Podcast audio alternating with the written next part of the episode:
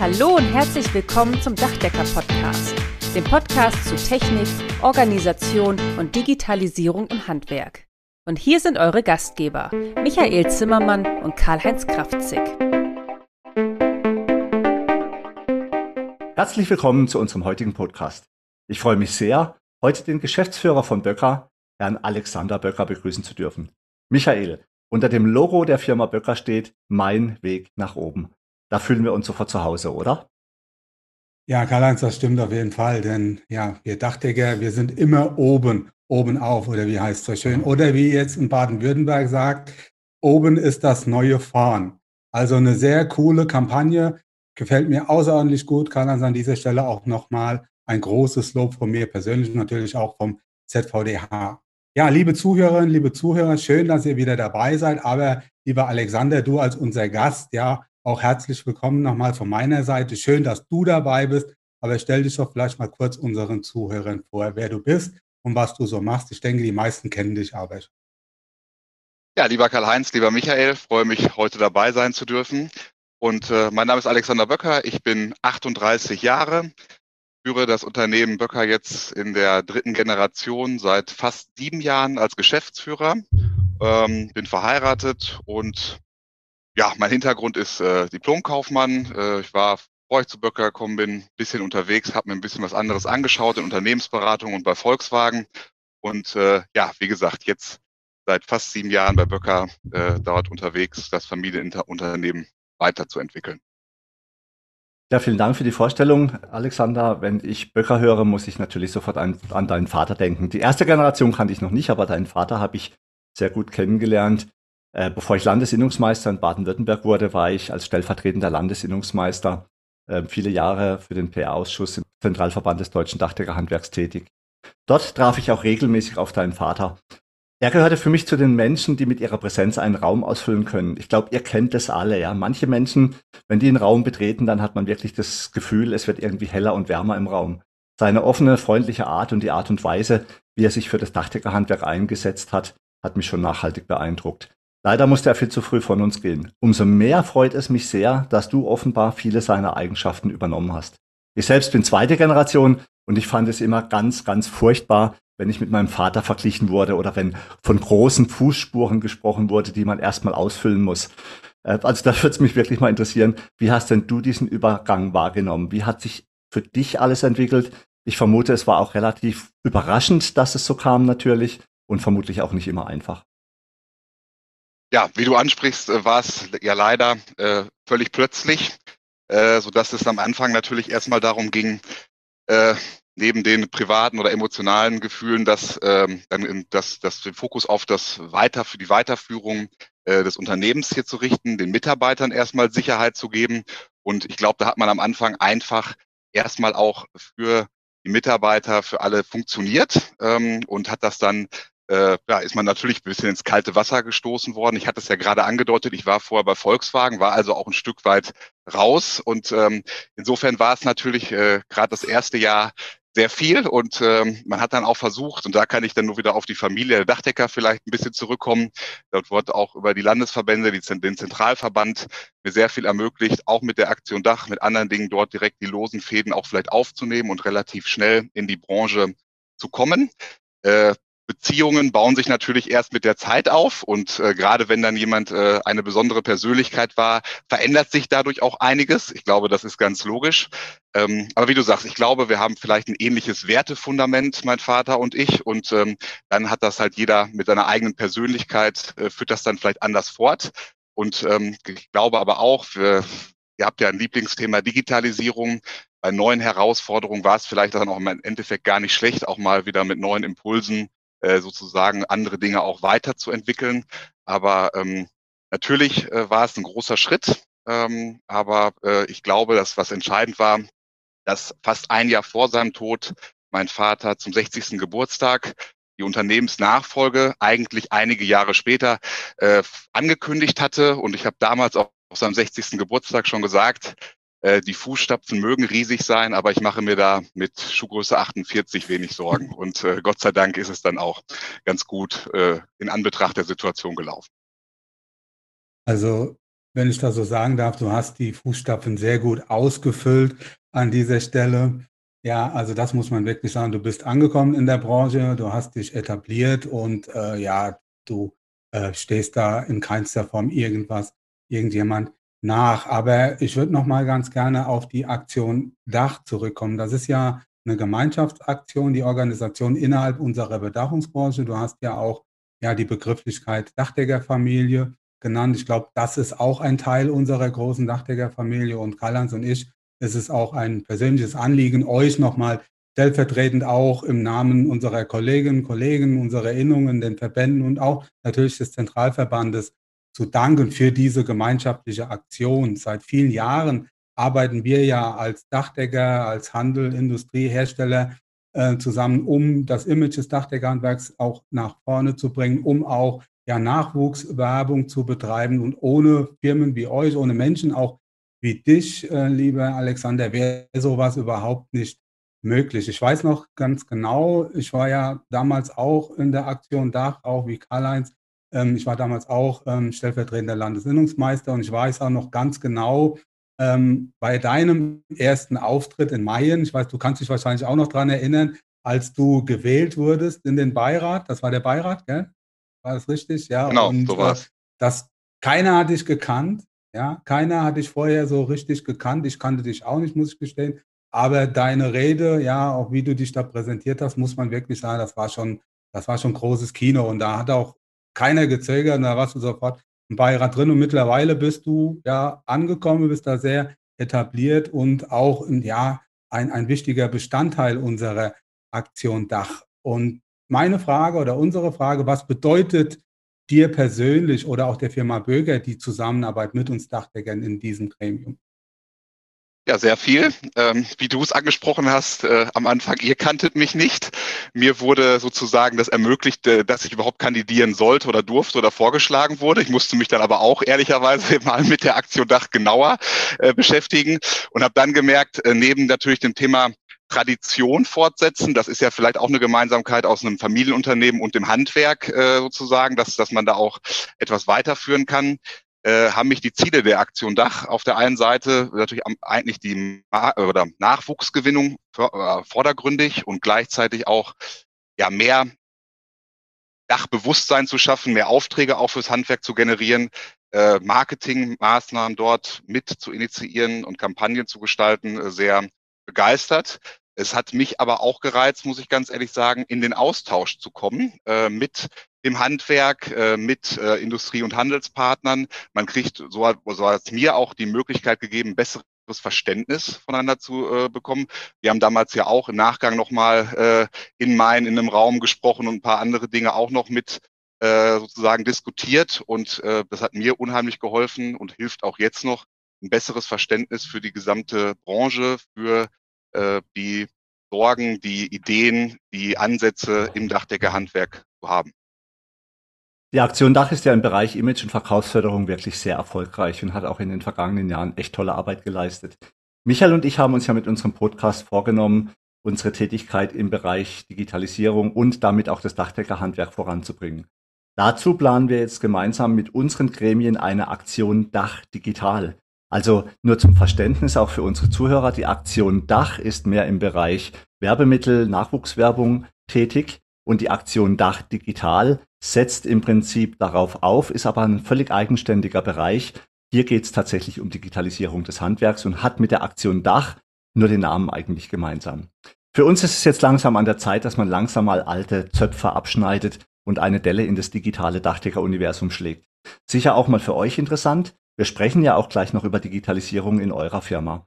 Kommen wir jetzt aber erstmal auf das Thema Kräne und sonstige Hilfsgeräte für den Dachdecker zu sprechen. Unsere Firma gibt es jetzt seit über 55 Jahren und ich bin auch schon über 35 Jahre dabei. Ich kann mich noch unglaublich gut daran erinnern, dass unser erster Aufzug in meiner Lehrlingszeit, das war noch einer von Hand zum Hochkurbeln. Das war unglaublich. Ich weiß gar nicht mehr, wer der Hersteller war, aber man musste wirklich unterqualen mit einer riesigen Kurbel den, den Aufzug nach oben fördern und wenn man nicht aufgepasst hat, ja, und man hat das Ding aus der Hand verloren, dann hat es zurückgeschlagen, ja, dann war auch ruckzuck mal ein Finger ab, also grauenvoll.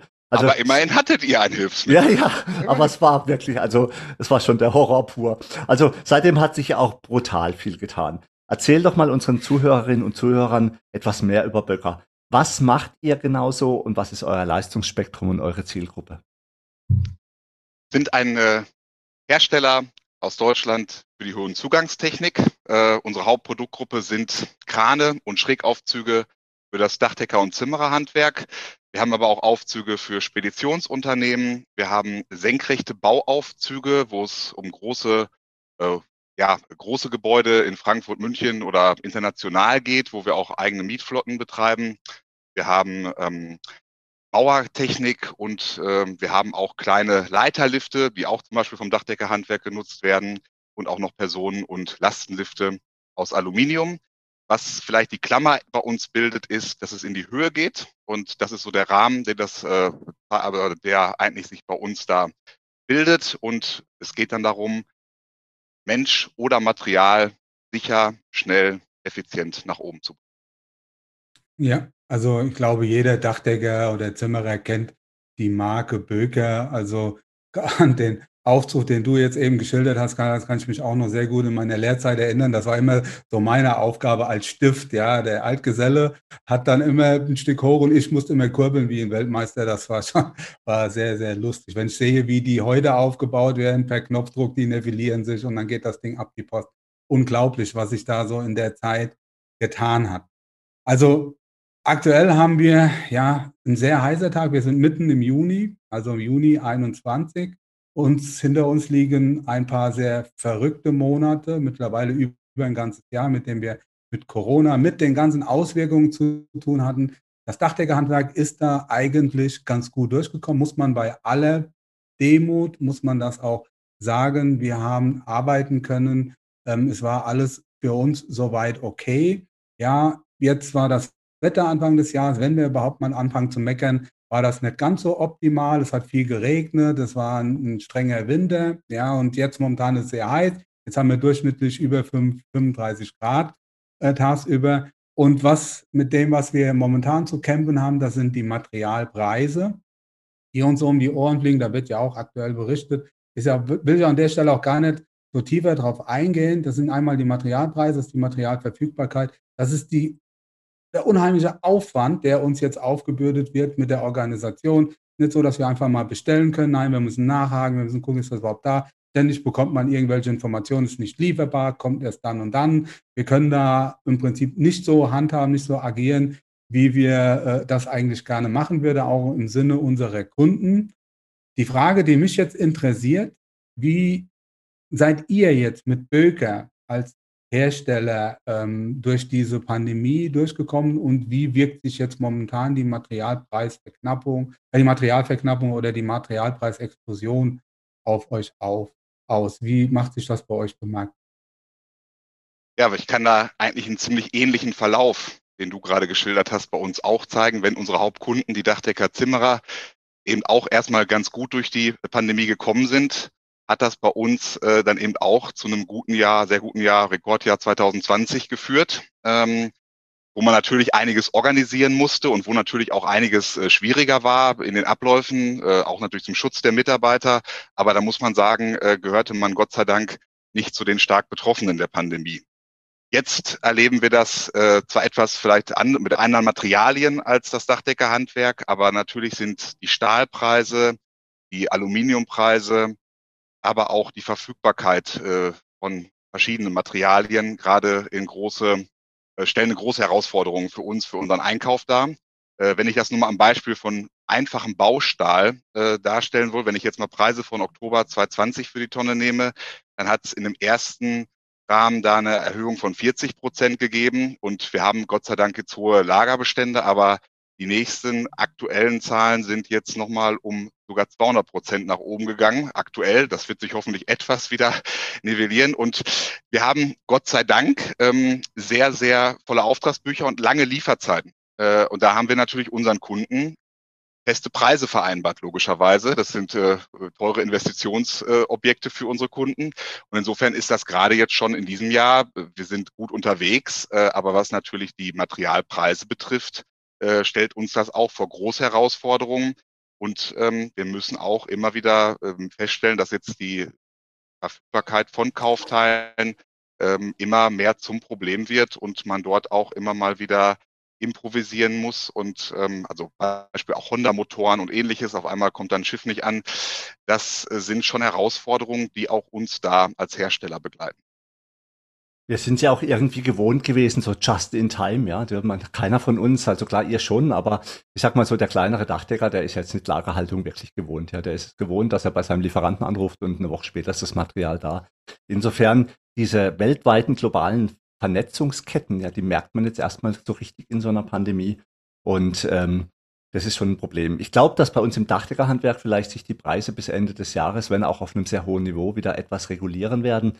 Es war auch so ein bisschen Klopapiereffekt zu spüren, glaube ich, bei unseren Kollegen. Alle haben Angst gekriegt, dass sie kein Material mehr bekommen und haben einfach ganz schnell ihr Lager vollgestellt. Das muss natürlich auch erstmal bedient werden. Und wir werden sehen, wie sich jetzt die nächsten ein, zwei Monate entwickeln. Aber gut ist es nicht. Ja, man muss ganz ehrlich sagen, ich weiß von Zimmererkollegen, die Kurzarbeit schon angemeldet haben, die trifft sehr viel härter als uns Dachdecker. Muss man hier wirklich sagen, wenn die viel Holz bewegen und teilweise sind es auch Kosten, die nicht umgesetzt werden können. Also schon sehr bedenklich. Ich hoffe wirklich sehr, dass sich das zügig ändert, weil sonst haben wir wirklich im späten Jahr ein echtes Problem. Und dann ist Corona, glaube ich, nur noch ein Kindergeburtstag für uns. Ich empfehle grundsätzlich mal unseren Zuhörern oder Zuhörern den Besuch eurer Webseite und hier vor allem das Kapitel Historie. Ich finde es schon extrem beeindruckend, wie ihr euch entwickelt habt. Es ist sowieso immer beeindruckend, wenn eine Firma so lange am Markt ist und wenn man so die Ursprünge mal sieht. Ihr seid ja zwischenzeitlich sehr erfolgreich auch weltweit tätig. Also das stelle ich mir schon sehr spannend vor. Und wie muss ich mir denn deinen Job als Geschäftsführer vorstellen? Sitzt du permanent im Flugzeug und chattest um die Welt, ein Champagnerglas in der Hand? Welches denn euer wichtigster Markt für Produkte und Dienstleistungen? Und wo würdet ihr denn gerne aktiver werden? Ich stelle mir das in den heutigen Zeiten mit Pandemie, Kriegen und Unruhen weltweit schon echt schwierig vor lieber Karl-Heinz, da muss ich leider äh, dich und mich enttäuschen sozusagen. Nein, äh, wir sind natürlich auch da mittelständisch unterwegs und äh, äh, wenn das mal in den Flieger geht, dann ist das auch teilweise der vor Corona Billigflieger in die europäischen Märkte oder so gewesen und man ist auch nicht nur unterwegs. Ich glaube, auch ihr mit euren Ehrenämtern und weiteren Funktionen wart ja auch sehr viel unterwegs ähm, und habt da auch, hat sich natürlich durch die Covid-Pandemie einiges verändert. Ähm, das ist natürlich auch bei uns der Fall, gerade wenn ich jetzt überlege, wir haben ja zum Beispiel auch sechs ähm, europäische Tochtergesellschaften, wo wir den Vertrieb und Service in der eigenen Hand halten, in unseren Hauptmärkten. Die habe ich natürlich jetzt sehr lange durch die Pandemie nicht besucht. Da hilft man sich mit Videokonferenzen und ähnlichem. Das wird dann jetzt auch wieder losgehen. Ähm, insgesamt muss man sagen, wir kommen vom deutschen Handwerk insbesondere, wir kommen von europäischen Kunden, sodass wir sehr stark in Europa sind, mit Deutschland klarem Nummer eins Markt für uns. Ähm, und wir haben natürlich in über 30 Ländern auch Geschäft. Ähm, und das ist schon ein Ziel. Auch durch neue Technologien, durch Weiterentwicklung unserer Technologien können wir auch mittlerweile in anderen Kundensegmenten sozusagen vordringen. Auch zum Beispiel das Weiterentwickeln in unserem Kran hat uns auch bei Zimmerern äh, mehr und mehr äh, attraktiv gemacht, weil die einfach jetzt auch andere Leistungsdaten mittlerweile ermöglichen. Und so stellen wir uns im Ausland, gerade Nordamerika, noch weitere Zukunftsperspektiven vor. Fakt ist aber, wir waren jetzt schon länger nicht in Nordamerika. Äh, die waren ja auch äh, dann sehr stark teilweise von der Pandemie betroffen. Natürlich hat sich dieses Geschäft dort schon ausgewirkt und dort muss man jetzt wieder neu ansetzen.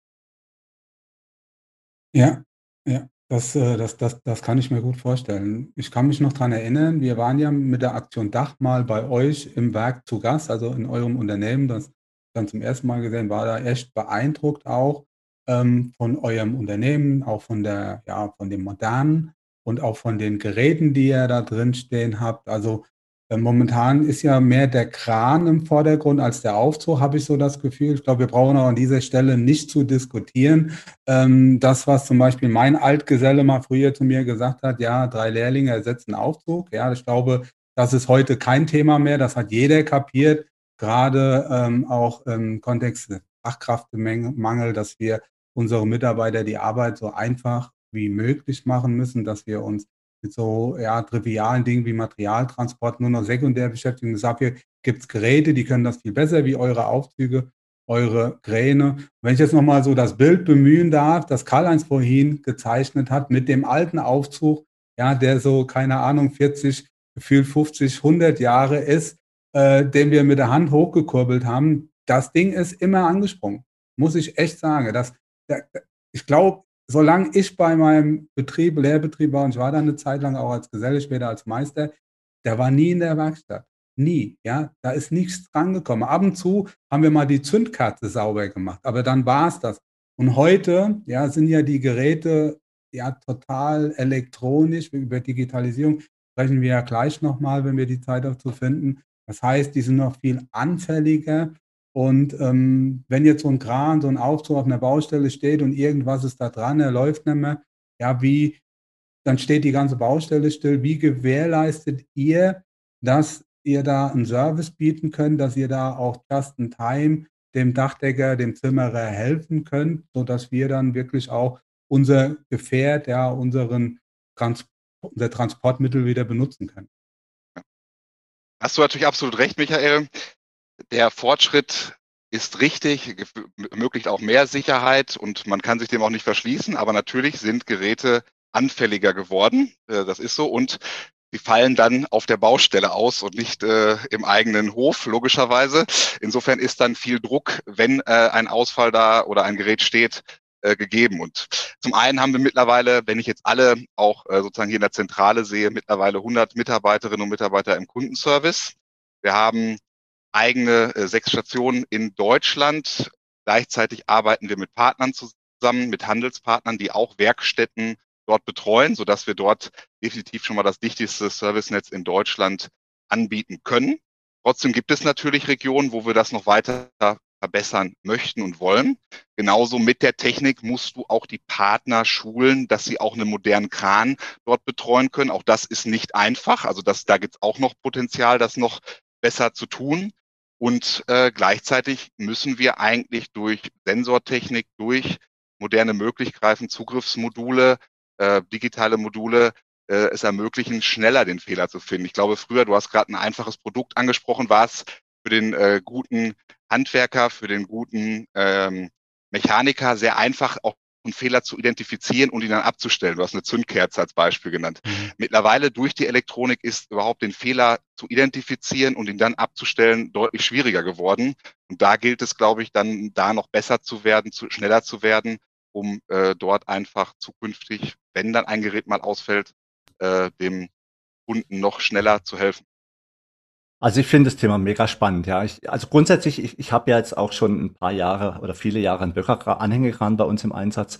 Und bei uns gab es auch schon immer mal Störungen. Und ich kann echt bestätigen, also den Kundendienst zu erreichen, das geht einfach wirklich flott, ja. Da ruft man an. Ich persönlich war auch schon da, weil irgendwas hat am Kran nicht funktioniert und ich weiß gar nicht mehr so genau, was es war. War vielleicht auch ein Bedienfehler. Auf jeden Fall, ich weiß noch, dann sagt euer Kundendienst, jetzt hast du ein Stück Draht da. Dann sage ich, ja, eigentlich schon. Dann sagt er, jetzt überbrückst du mal von A21 nach C37 35. Also ich bin ja Funkamateur und Elektronikfan, aber das ist schon abenteuerlich an so einem Riesenkran, ja. Du, aber es geht, ja. Es funktioniert und mir ist geholfen, ich kann weiterarbeiten. Aber da glaube ich tatsächlich, dass Digitalisierung da echt noch viel mehr helfen kann, einfach den Status von so einem Kran abzufragen und äh, da einfach dann noch schneller Hilfe zu leisten. Ich erinnere mich noch gut, wie schwer mir persönlich damals die Entscheidung gefallen ist, einen Kran zu kaufen. Das ist ja auch nicht gerade 2,50 Euro. Und damals war ein Freund und Kollege von mir ausschlaggebend. Er hat damals schon zu Recht gesagt, dass es völlig unwirtschaftlich ist. Michael hat ja auch schon ein Beispiel gebracht, so mit drei Lehrlinge ersetzenden Aufzug. Aber es ist völlig unwirtschaftlich, dass Mitarbeiter einfach mehrfach Material in die Hand nehmen müssen, um sie auf das Dach zu befördern. Ich erinnere mich noch gut dran, dass mein Vater mir mal erzählt hat, dass er in seinen Anfängen, also vor 60 Jahren, Ziegel tatsächlich am Bahnhof in Freiburg von Hand abgeladen und dann auf dem Rücken quasi auf das Dach nach hoch, hochgetragen hat, das ist unvorstellbar in der heutigen Zeit. Und das kann man auch seinen Mitarbeitern nicht mehr zumuten. Ja. Also Gesundheit und Schutz der Mitarbeiter steht ja heute mit an erster Stelle. Ich persönlich könnte mir nicht mehr vorstellen, ohne Kran so erfolgreich tätig zu sein. Und ganz ehrlich, man möchte ihn auch nicht mehr missen. Mal abgesehen davon, dass es ein super geiles Spielzeug ist, ja. Also, ich weiß nicht, wer als Kind irgendwie schon mal irgendwie Modellflugzeuge und an einem Kran rumgespielt hat, der wird einfach Kräne lieben, ja. Vor allem, wenn sie so toll und modern sind. Eure Kräne, das habe ich jetzt letztens gesehen, kann man ja auch als Arbeitsbühnen und auch als Absturzsicherung verwenden. Das fand ich schon ziemlich beeindruckend. Erzähl doch mal ein bisschen mehr davon.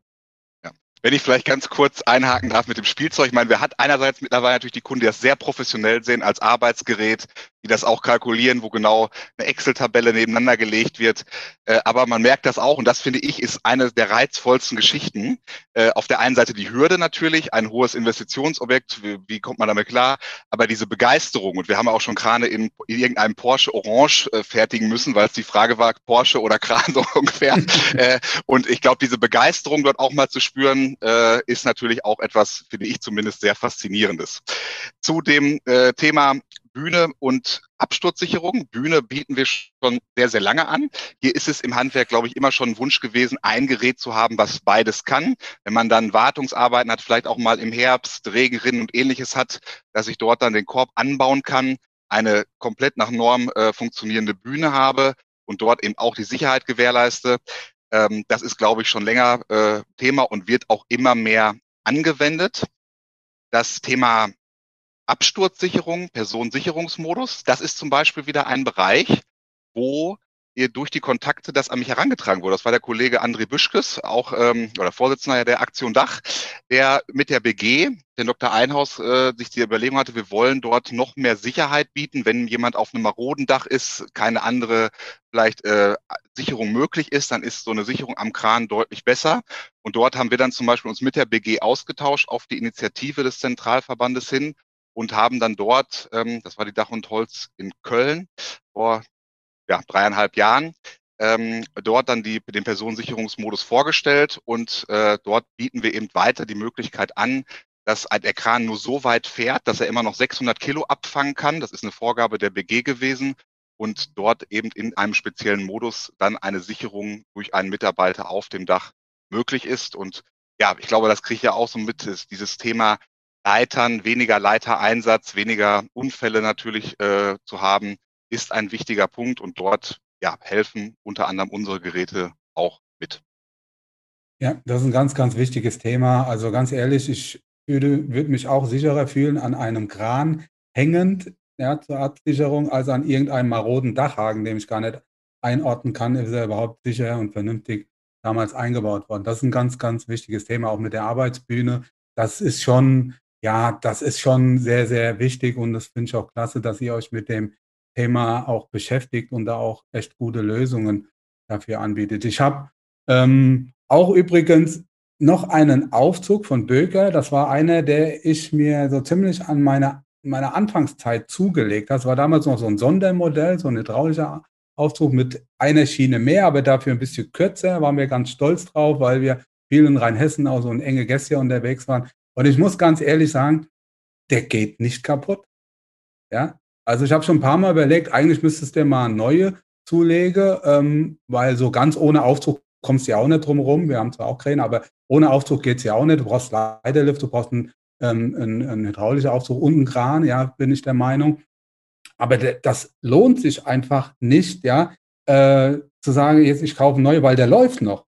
Ja, und und der macht immer weiter und er gibt mir keinen Grund, ihn in irgendeiner Form auszuwechseln. Also so viel zu dem Thema. Das ist noch echte Wertarbeit, ja. Schön für dich. Für mich erstmal auch, aber natürlich nur zum Teil. Nein, was man da tatsächlich sehen kann, das war ja vorher Zeit, ähm, der, der Aufzug Junior, der dann entwickelt wurde, der viel kompakter äh, ist, dass man gesagt hat, die ganz großen, die großen Trümmer braucht man nicht mehr, die sind an einer mhm. Baustelle zwar super, aber ähm, nicht zum Fahren so ideal und dass man diese kompaktere Variante, das hat eigentlich nochmal zu einer Befeuerung geführt. Ansonsten, ja, ist man dann in Anführungsstrichen Opfer der eigenen Qualität, dass viele der alten Aufzüge halt noch äh, ja über Jahrzehnte wirklich genutzt werden können und das dann eben nicht die Bewandtnis gibt. Und dann, wie du auch sagst, man braucht vielleicht alles, aber der Kran viel häufiger genutzt wird und man dann eben beim Aufzug auch auf das alte Schätzchen nach wie vor setzt. Ja, manch, du kommst ja manchmal gar nicht drum rum, da kommst du im Kran nicht richtig dran und das lohnt auch am Ende gar nicht. Und äh, der ist, wie gesagt, auch sehr kompakt. Das Einzige, der ist jetzt über 20 Jahre alt, der sieht halt nicht mehr so hübsch aus. Ja, ähm, das ist das Einzige, wo mich persönlich ein bisschen stört, aber technisch gesehen läuft der wie Lotche, macht keine Probleme. Insofern, ja, der wird auch noch eine Zeit lang wieder seine Dienste tun, insofern. Aber wenn es irgendwann mal soweit ist, Alexander, da weiß ich ja, ähm, wo ich hingehe. Ja, ist ja meine Nummer. Genau, genau. ähm, ein Lieblingsthema, und da kommen wir auch hier an dieser Folge nicht vorbei, das ist ein, das Thema Digitalisierung, das Karl-Heinz und mir persönlich sehr am Herzen liegt. Jetzt bist du ja auch ein paar Jahre jünger als wir, Alexander, das dürfen wir an dieser Stelle durchaus sagen, du hast dich ja vorgestellt. Wir sagen jetzt nicht unser Alter, Karl-Heinz, das behalten wir für uns. Ja, nur, dass wir ein paar Monate älter sind. Aber wir beschäftigen uns trotzdem mit dem Thema Digitalisierung, was auch zeigt, dass Digitalisierung nichts mit dem Alter zu tun hat, davon abgesehen. Und wie seid ihr jetzt digital aufgestellt in eurem Unternehmen? Ihr habt ja durchaus sehr moderne, innovative Produkte, die sich ja schon fast von selbst aufbauen, kann man sagen. Die, ähm, die Analyse, die kann man durchaus auch schon teilweise von unterwegs aus durchführen lassen mit euren Servicetechnikern. Ja, wie seid ihr digital aufgestellt und wie könnt ihr unser Dachdeckerhandwerk in der Digitalisierung auch unterstützen in Zukunft?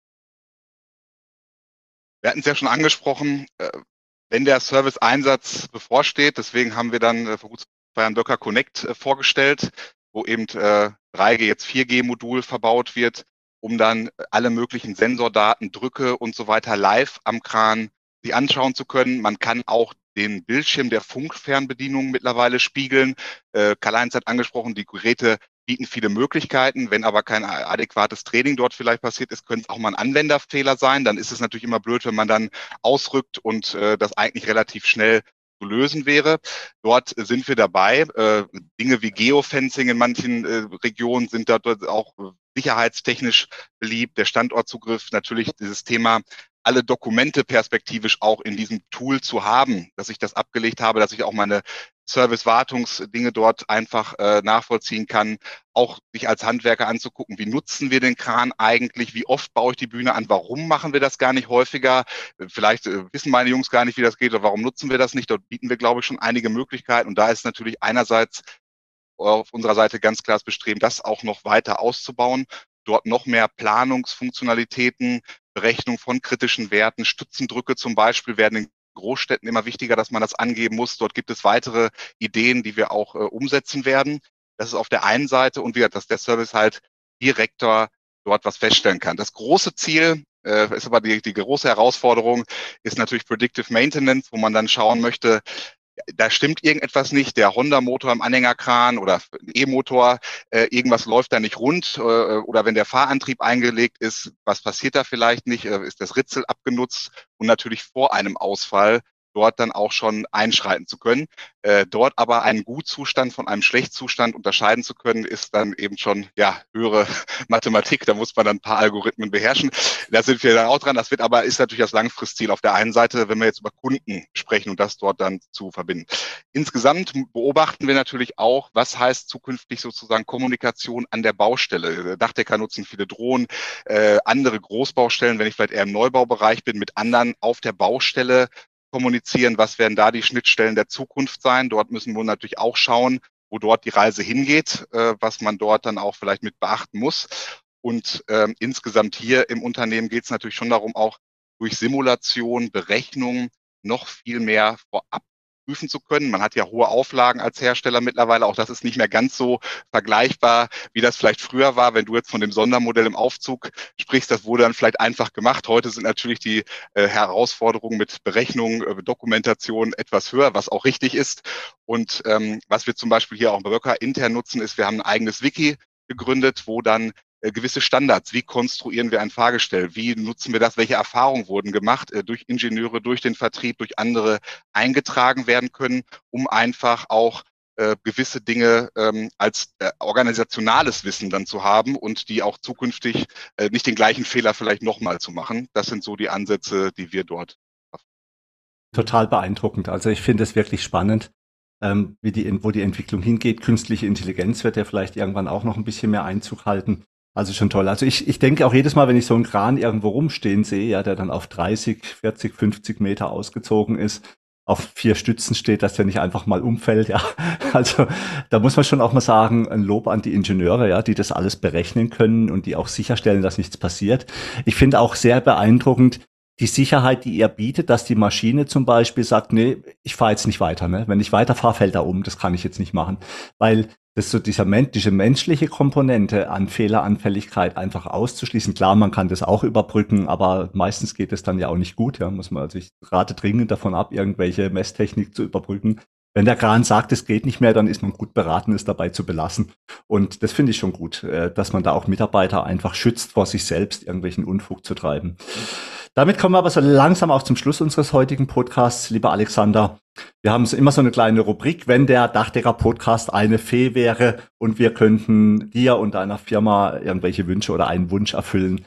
Was würde dir denn so aktuell auf dem Herzen brennen oder was würde dir gut gefallen, was wir Handwerker besser oder anders machen könnten?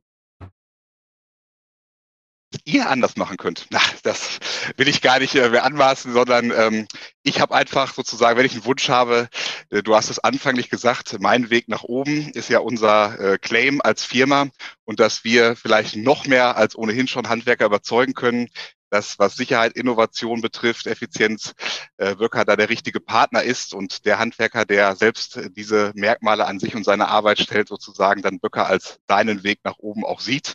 Ähm, ansonsten äh, möchten wir da gar nicht, wünsche ich mir eher fürs dachtige Handwerk, dass Materialpreise sinken, dass es alles sich wieder normalisiert, die Verfügbarkeiten da sind und ihr viele tatkräftige junge äh, Hände für Funkfernsteuerung bei Kran findet, sie natürlich nicht zum Schleppen, äh, aber das ist dann, glaube ich, eher so der Wunsch. Und ansonsten insgesamt, dass die Pandemie jetzt tatsächlich vorbeigehen möge, das merke ich bei meinen Mitarbeitern auch, äh, dass man sich mal wieder treffen kann, dass man dort wieder in den Austausch kommt, auch neue Ideen vielleicht entwickelt. Das sind so Wünsche, die ich da hätte. Ja, den Wünschen kann man sich eigentlich nur anschließen. Ich glaube, Alexander, was die Firma Böker, was dein Unternehmen, was auch dich ausmacht, das ist im Prinzip der Schulterschluss mit dem Dachdeckerhandwerk, die Vernetzung, auch dass du in der Aktion Dach dabei bist, dass du auch genau weißt, was die Branche braucht, auch der Schulterschluss mit dem Fachhandel. Das ganze Konzept, was halt die Firma Böker ausmacht, das ist schon einzigartig. Und mein Wunsch wäre, bleibt so, wie ihr seid. Ja, bleibt weiterhin dem Dachdeckerhandwerk gewogen und ändert euch nicht, was das betrifft. Ja, und ich freue mich auch sehr und deshalb möchte ich mir dir auch nochmal persönlich danken, dass du in unserem Podcast, Dachdecker Podcast, gekommen bist, dass du unser Gast warst. Ich wünsche dir, deiner Familie, eurem Unternehmen alles Gute. Ja, kommt gut weiterhin durch die Pandemie. Liebe Zuhörerinnen, liebe Zuhörer, auch euch alles Gute. Schön, dass ihr dabei gewesen seid. Und einer unserer Lieblingssätze, bitte bleibt gesund. Ja, auch von meiner Seite vielen herzlichen Dank an unsere Zuhörerinnen und Zuhörer, an, an dich, lieber Alexander. Ich freue mich tatsächlich auch, wenn wir uns mal wieder persönlich auch mal auf den Messen treffen können. Das ist ja auch immer sehr spannend, mal bei euch auf den Messeständen vorbeizukommen. Alles Gute, vielen Dank, dass du dabei gewesen bist. Ich danke euch, danke, dass ich dabei sein durfte. Ich kann mich den zahlreichen Wünschen nur anschließen und hat Spaß gemacht. Damit sind wir nun am Ende vom heutigen Podcast. Wir wünschen euch viel Freude bei der Arbeit und dass auch in Zukunft alles optimal bedacht ist. Wenn euch der Podcast gefallen hat, freuen wir uns, wenn ihr ihn euren Freunden und Kollegen weiterempfehlt und auch in den sozialen Medien liked und teilt. Bis zum nächsten Mal, wir freuen uns auf euch. Euer Michael Zimmermann und Karl-Heinz Kraftzig.